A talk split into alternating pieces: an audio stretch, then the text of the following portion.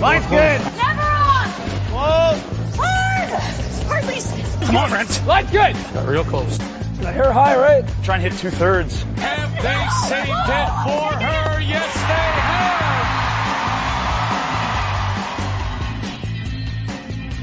they have. Welcome to Game of Stones, everybody. I am Sean Graham Scott, alongside, as always, hello, Scott. Hey, man. How you doing on a Tuesday night? Oof. I gotta be honest. I'm. The late nights are getting to me a bit. It's 10 to 10 as we record this. 10 to 10? Or excuse me, 10 to 11. Oh, boy. Yeah, I know it's insane to complain. It's just that I don't go to sleep right away. So it's on me. That's my problem. But, Sean, I decided I'm going to take the day off tomorrow, watch some curling, and rest up a bit. Yeah, for the big championship pool playoff round.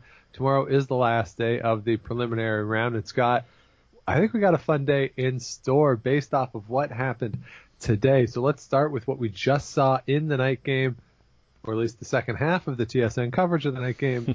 Jennifer Jones gets the win over Marion Arsenault and Nova Scotia, books her spot into the championship pool. Scott, I'm going to just throw this out there right now and see what you think. Jennifer Jones is going to win this event. And here's why. Okay. Or here's sort of the narrative that I'm now envisioning. This is like Peyton Manning when he won with the Broncos. Right? He couldn't throw anymore, but they won the Super Bowl. Jennifer Jones has not played well. She did not play well tonight. Russ, at some point in the game, said something like, Jennifer Jones must be looking around being like, how do I do this? And, you know, midway through the game, Marion Arsenault was in the mid-30s with her draw weight. She got it up to around, with that last draw, probably got it over 50% for the game. But Marion Arsenault, that's not the Marion Arsenault we're used to. And Jennifer Jones just sort of just pulling these games out, or like she's pulling them out. Yeah. And like it makes no sense. The BC game, she should have lost. Mm-hmm. Last night against Prince Edward Island, she should have lost. Yeah. And here again, extra end. Now, should she have lost? Maybe not. But she was outside on a hit that got her three in the ninth end. It running back a guard that sort of rubbed off another guard. Mm-hmm. She was outside there. She was outside on her last outturn hit in the 10th end, rolls underneath on a double attempt. When she was going to throw that last rock in the 11th end, it's an outturn hit that if you're outside on, it jams. You give up the steal. Mm-hmm. She makes it. And I think credit to Caitlin Laws. The last thing Caitlin Laws says is they can hold it. Mm-hmm. And right, she's starting to believe the ice, right? Because when she let it go, she started screaming that it was like inside. Yeah, and super panic call. It was fine. Right? So... You're absolutely right. The only two games that she's played above 70% was her game against UConn and her game against the Territories this afternoon, which were 88 and 94. And I bet if you look at the degree of difficulty of those games for the skip position, it's going to be relatively low. Right. She earned a plus today against the opposing skip by shooting 66. That's insane, right? So her plus minus, she's plus one. She also, her low game, 64, was against BC and Corinne Brown. Yep. And she didn't get a plus or a minus because Corinne Brown also threw 66. So, yeah, I was thinking horseshoes was what you were going to say. Like, she's somehow pulling these out. Peyton Manning is a good analogy, right? Because... He would just get the ball into the hands of the receivers and they would go. He wasn't throwing the deep bombs anymore. Jennifer Jones isn't making like triple run backs. The in-off shot to win her first Scotties, like I don't think she's even coming close to making that this week. Well, you saw it yesterday in the game with Corinne Brown where she had that in-off for six and she hit it too thin. Too thin and only got two, right? Yep. So, yeah, I can't understand... how this is happening But there you go, 5-1. After, yeah, but again, and too, like, poor shooting percentage, but if you look at the scoring, right, she has as many singles as she's given up. Mm-hmm. She's scored more deuces than her opponents. She scored more three than her opponents. Got a four, got a four plus on the board. Like, she's outscoring people by 18 points. Yeah, but I think if you take away the UConn or the Territories game and the UConn game, it's going to tell you a different story. Okay, sure. I mean, she's still plus. I mean, she's still going to be plus. Yeah, well, because she's won three of those games. So she's going to be plus, right? But I don't think her hammer efficiency is that great. I'm not looking at her stolen ends right now, but what are you seeing on stolen ends there? Do you have any of that? Let me pull it back up here. Overall, we are looking at she's stolen 8 ends, given up 6 steals. Right, and that's pretty crazy. Like, it just doesn't feel like they're playing that well. But the eye test, right? Yep. But then you look at the box, like the final score, and yeah, they're winning. So you play to win the game. So you play to win the game. Yeah. So Jennifer Jones is in. Elsewhere in Pool B, Ontario and Rachel Homan also is in. A couple wins today. First over Nova Scotia in the afternoon, and then beating Northwest Territories tonight. Not really much to talk about from that afternoon game. It was close for a while, and then a big steal of two as Marion Arsenault misses a draw to really put the game out of hand there, and Rachel Homan just keeps chugging along here. Yeah, no, nothing really to say here except that maybe, you know, Marion Arsenault, she threw that rock after a big moment happened, Sean, in the afternoon draw in the other pool, which I guess we'll talk about later. Yeah. Yeah. A big moment in the afternoon? Yeah, it was just after the 7 ender happened. Yeah. So I don't know. I put Marion Arsenault in the Jennifer Jones category of she's not going to be rattled by anything. Yeah, I know. I'm just speculating. Okay. Yes, we will talk about that when we get over to Pool A. So now as we look at Pool B, though, British Columbia, Prince Edward Island, both sitting at 3-2. Prince Edward Island, Suzanne Birt, they have a better path, though. They beat Newfoundland and Labrador this morning in their only game. They get UConn Northwest Territories tomorrow. So they have a nice path to a 5-2 record. Got to play well, of course, but they have a path there. And British Columbia has the advantage right now. They get Newfoundland and Labrador tomorrow morning. But interestingly, Scott, they get Nova Scotia tomorrow afternoon. So Marion Arsenault and Nova Scotia can pull Corinne Brown back to 3 losses, set up a tiebreaker on the assumption that Suzanne Birt wins her 2 games. So, you know, I tweeted earlier today, based on the results that we got this morning, which we'll talk about, I think we're looking at a tiebreaker in Pool A. But if Marion Arsenault can win that game, we're looking at a tiebreak in Pool B as well. Yeah, for sure. And you know, the Northwest Territories haven't played well this week, but it wouldn't shock me if they came out and scored an upset there against PEI maybe in the last draw. You know, I don't think it's going to happen, but it's not impossible. No, and I just want to touch on this now that we've mentioned Northwest Territories. Kerry Galusha was interviewed yesterday, hinted heavily that this might be her last Scotties. She disclosed that she's injured, has a bit of a glute injury that's making it difficult for her to play. Didn't think she could play yesterday at all, and really seemed to sort of, I don't want to say doubt, but really threw it out there that she might be done with this. And that would be very disappointing. We love seeing Kerry Galusha play. Love that she got out over the past couple of years to play more on tour. It's very difficult, of course, up there in the Northwest Territories financially. She did say that she expects to be back at the Scotties at some point as a coach, as her 10-year-old daughter has taken up the sport. So just a bit of a news there from Kerry Galusha, and that would leave a void in the field that, you know, Northwest Territories right now, it's not a guaranteed out, as we've seen in years past, when Kerry Galusha is there, she said basically, there's nobody else behind me.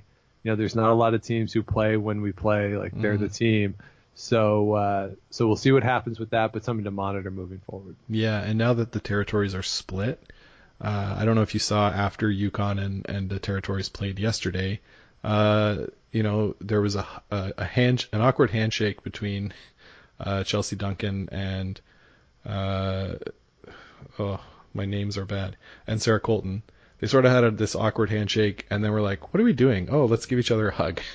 They played with each other growing up, so yes. It was one of those like, what? This feels weird kind of moment. So we could see something like Sarah Colton returning to UConn to team up with Chelsea and her sister to play at a UConn. So yeah, didn't know that, Sean. Yeah, so that's pretty much all the news and views from Pool B. Let's move over, Scott, to Pool A, where, what a day in Pool A. Even though a lot of teams only played one game, it was quite a morning there in Moose Jaw. And let's start with what I think is the story of the day. With all due respect to a 7, I think Laurie Eddy and Team Nunavut beating Northern Ontario this morning in a game that Krista McCarville had in control. Mm-hmm. And you have consecutive steals in the 9th and 10th end by Team Nunavut to get that win. In the 9th end, Krista McCarville was light on a draw for one. In the 10th end, she was heavy for the draw. Team Nunavut gets a win. Laurie Eddy visibly emotional at this victory for her. You know, it's been 23 years since she was at the Scotties. Great moment there. I just selfishly, I kind of wish it had been against somebody else because, you know, we like Krista McCarville on this show, but a great moment there for Nunavut. So 2 years in a row getting a win. And tomorrow, their game tomorrow night is against Quebec. So, you know, based on what's been going on, a chance for 2 wins here for Team Nunavut and, you know, just progress, right? You talk about growing the game. Kathy, I thought, had a really good reaction to this morning, talking about, you know, yeah, Laurie Eddy is an import, sure, but hopefully there's some kids up there in Iqaluit that are watching this and just digging it and getting into the sport. And part of the Grow the Game initiative, this is why the format is the way it is for moments like this that we saw this morning. Yeah, for sure. And we talked in our preview about Sadie Pinks and being the future of Nunavut curling, and having Laurie playing with these 3 players this week is a little bit about mentoring and some coaching and setting them up for success going forward, right? And I think that sort of all that came to a head with a win, and that's where the emotion comes from, right? It doesn't come from, oh, we won this game, like it doesn't matter, but it's the weeks and months of preparation that they've done. And you can tell that Laurie really cares about these 3 and wants to see them succeed. So that's where it comes from. I'll tell you what, I'm going to be pretty excited for the next Two Girls in a Game podcast that comes out. Yeah. Hear all about the experience. It should be pretty fun. Yeah, I get the inside scoop there. Now, in terms of the playoff ramifications for this, big setback for Krista McCarville, you know, compared to the competitors, compared to her competition for a berth in the championship pool and the playoffs to some degree, she loses a game on everybody else. Everybody else beat Nunavut, who she's competing with. She did not. So that sets her back. She's now 3-2. Tough day tomorrow. She gets Alberta in the morning, which will be the feature game. Very interesting game as they're both at 3-2. And then Saskatchewan tomorrow night. So, you know, 2 teams in Alberta and Saskatchewan who finished today on not the greatest of notes, going up against Krista McCarville, who also didn't have the greatest finish today. So tomorrow in Pool A, you know, those 2 games, I don't know if they'll both be the feature game, but a lot of attention on those 2 matchups. Yeah, I mean, it wouldn't surprise me. It's going to depend what happens in the rest of Pool A We see Manitoba punch their ticket tonight in a game against Saskatchewan where I feel like they're Jekyll and Hyde team, Sean. You know, and they talked openly on the broadcast about, boy, we didn't really communicate that. And their team social media, when she missed the shot in the second, showed it was a GIF of Jim on The Office, you know, when they go to prank the other office. Yeah. And he sort of puts himself down in the seat really quick. It was like, whoops, don't mind me. Yeah. So only one game for Saskatchewan tomorrow. So they're already at 4 wins, which basically guarantees them at least a tiebreaker based on the standing so far. So yeah, that morning game, I'm really intrigued to watch it. Like I say, I'm cheering for Krista McCarville because we like Krista McCarville. Yep. Chelsea Carey is in the same position, I think, as Jennifer Jones, where she's not playing well, but they're somehow winning more than I think they should. Like Alberta didn't play well this morning, but Chelsea Carey didn't either. I don't know. She threw 89%. It just feels to me like she misses the wrong time. I don't know. I mean that's probably fair, but you know her shooting percentage has gone up each game. She is playing much better than she certainly did on Saturday. There's no doubt about that. Right? She went from 59% in the first, or excuse me, 53% to 69% to 82% to 91% to 89%. And again, shooting percentage isn't always that indicative of anything, but it does demonstrate that she's getting better through the week and obviously getting more confident. And yeah, Laura Walker and the team did not play well this morning, but that was a very solid performance for Team Canada all around. That is the team that I expected to see on Saturday. They were not giving Laura Walker a lot of opportunities, and if they play that way through the rest of the week, they're going to be tough. Yeah, I guess so. I caught the end of the first draw there. I had tons of meetings today, so maybe I'm speaking a little out of turn as to how they played throughout the whole game. Right. But yeah, I don't know, that something about the eye test, and it doesn't seem to me like they're peaking. No, but they're not playing poorly either. Not as poorly as they started at, yeah. It's not like with Jennifer Jones where you see that she's like continually not been good, but somehow eking out wins. Yeah, and so tomorrow Chelsea Carey gets Nunavut in the morning, New Brunswick tomorrow night. So Scott, in theory here, we could have something really interesting in Pool A with Northern Ontario tomorrow having the game against Alberta in the morning. One of those teams will drop to 3. Andrea Crawford only has one game. It's against Team Canada. Let's say the Team Canada beats Nunavut. That would give Andrea Crawford the opportunity to bring Team Canada down to 3. And Scott, we could have a 3-way tie. 3-way tie for that fourth spot into the pool, which Vic would he might just quit if that happens. He might just walk out. I think I heard that Cheryl is going to join them either tomorrow or Friday. Oh my God, if Friday, that's tomorrow, too long. Thursday. Cheryl, okay. I'm sure Cheryl Bernard doesn't listen to this, but Cheryl, we need you. We need you so bad. We'll start a GoFundMe to get your airplane ticket paid for. I'm sure you're tired, and you just won the Alberta Seniors, but come on, I'm sorry, is Steph LeDroux busy too? Like, what is going on that we couldn't have? Normally, a 3-person booth is not good, but Cheryl just she's the straw that stirs the drink, man. We really need her. Agreed. I'd be very into getting a little injection of something. I think I heard Russ say gear effect in the first maybe the second end tonight.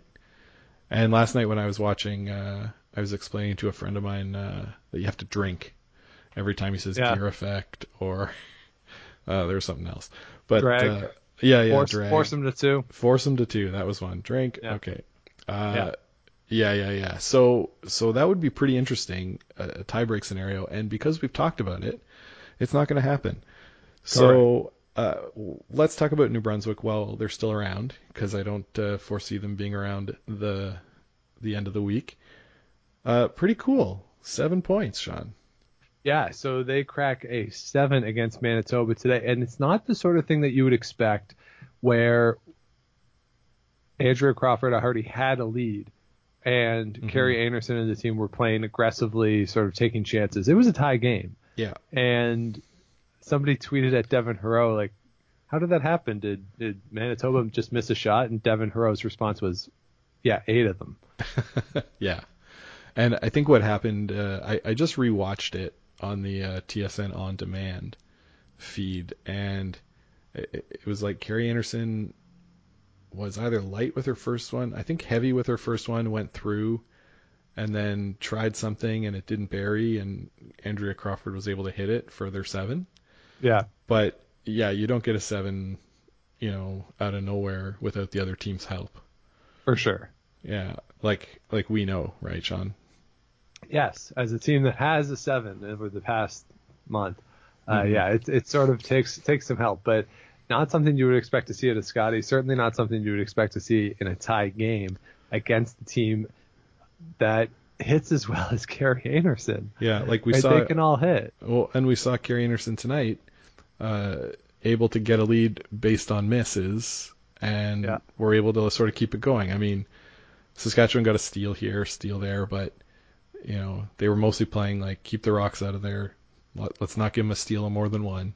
Yep. We're up by 6, so pretty cool. Pretty cool to see this sort of thing, and like some media attention for New Brunswick.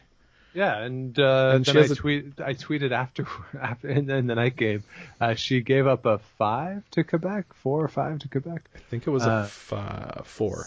So, probably the only team in Scotties history to get a 7 and then give up a big one in the next game. But 24 points today for Andrea Crawford. Yeah. And that's what we like to call Suzanne Birt territory. But, Scott, you talked about how you weren't really thrilled with the way Chelsea Carey's playing, that they're struggling. But then basically you just give them the win over Andrea Crawford by saying that they're not going to be there.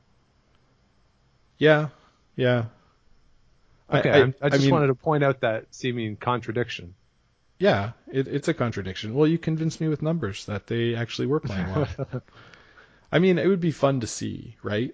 But even looking at this game, like, Kerry Anderson didn't play well, Andrea Crawford didn't play well. Their degree of difficulty seemed to be high with all the rocks in play, but I don't know. I don't know if I would love it. I'm here for tiebreakers, Sean. Yep. I'm all for tiebreakers. I want to see tiebreakers. I don't want to see Vic's head explode. Well, Brian would actually have to call those games. But yeah, but part of me would like to see Vic trying to explain all of the machinations tomorrow night.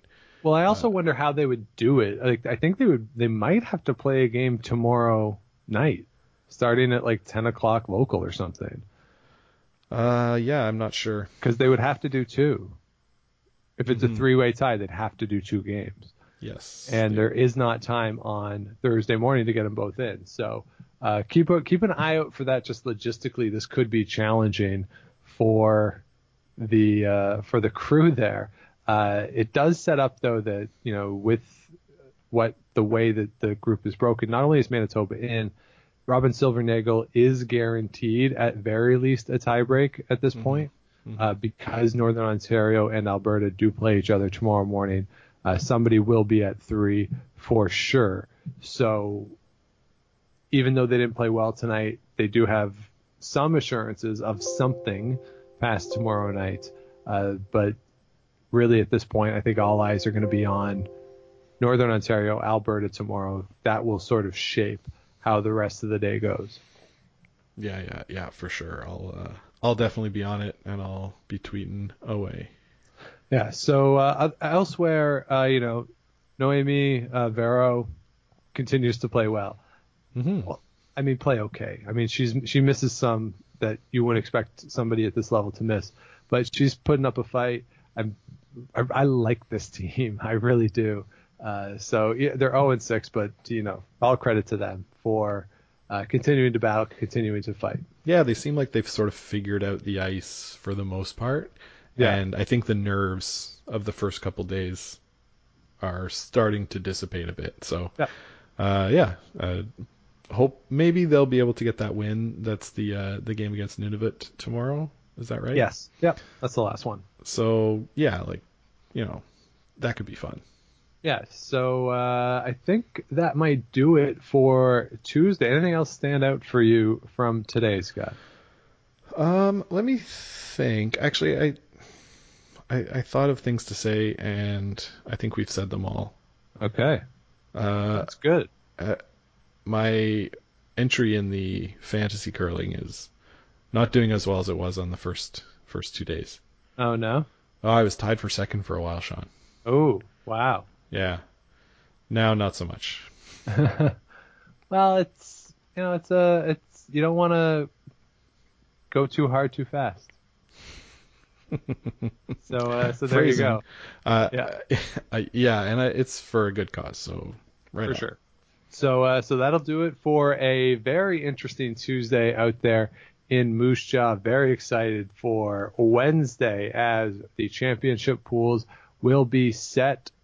Mostly, we do expect some tiebreakers out there for Thursday morning, but last full day of action for all 16 teams will be a fun one. So check in with us tomorrow night as we continue our daily episodes through the end of the Scotties on Sunday night. Do follow along, as Scott said, on Twitter and Instagram at Game of Stones Pod. You can find him at Scott Lakes TV. I'm at Dr. Shawnee Fever. Please do, of course, subscribe to the show wherever it is you get your show, Scott, including Spotify. We are now live on Spotify. Wow. Yeah. Do we get any Bill Simmons money for that? I am in frequent contact with Bill, okay. So we're trying to work out what the price is. Nice. Yeah. But yeah, definitely check us out there. Thanks to FitNut Curler for that, at FitNut Curler, for pointing out that I had neglected to do that. Ah. So appreciate that. We're now there on Spotify. If you're a Spotifyer, check us out on that. Elsewhere, you know, Apple, Google, all those other places, we're there too. Give us the likes, ratings, all that stuff. Help spread the show. And as always, you can email us at gameofstonespodcast@gmail.com. So we'll be back with you again tomorrow night. Enjoy Wednesday, everybody. And we'll talk to you after the games. But until then, keep your broom on the ice and don't dump that intern. Make the final.